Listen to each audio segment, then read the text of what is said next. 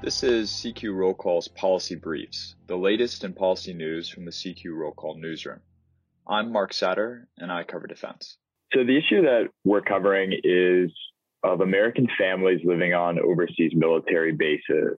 Um, they're struggling to get vaccinated against COVID 19. On bases in Germany, the rollout is several months behind that of the US. And it's gotten to a point where some families are reaching out to Congress for help.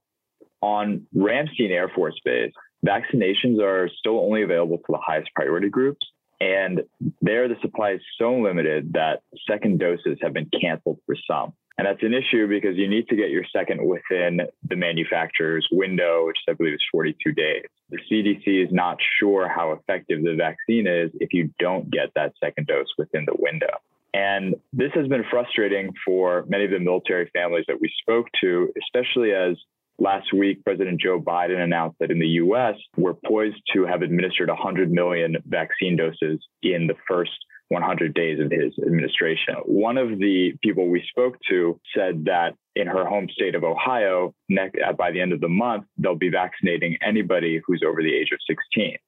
Meanwhile, in Germany, she has no idea when she might get vaccinated at the Joint Multinational Readiness Center, which is the Army Combat Training Center in Germany, which also serves NATO armed forces. No vaccine doses have been distributed for a week. And a family member of a service member there told us that they have just only now finished vaccinating medical providers who work on base.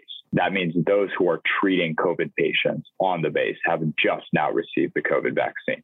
So lawmakers are looking into this issue. Um, one of the lawmakers is Senator Dan Sullivan of Alaska.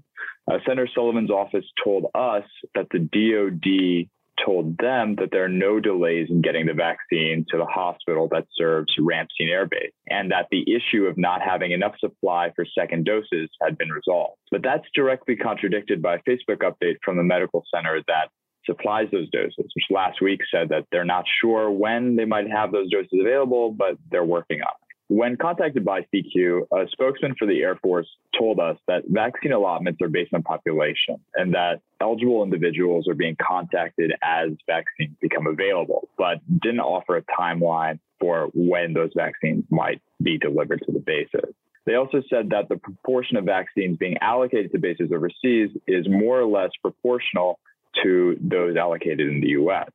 But when asked why some military families may feel that there hasn't been enough information coming out, the spokesman directed us to a website, said that family members and service members can talk to their wing commanders.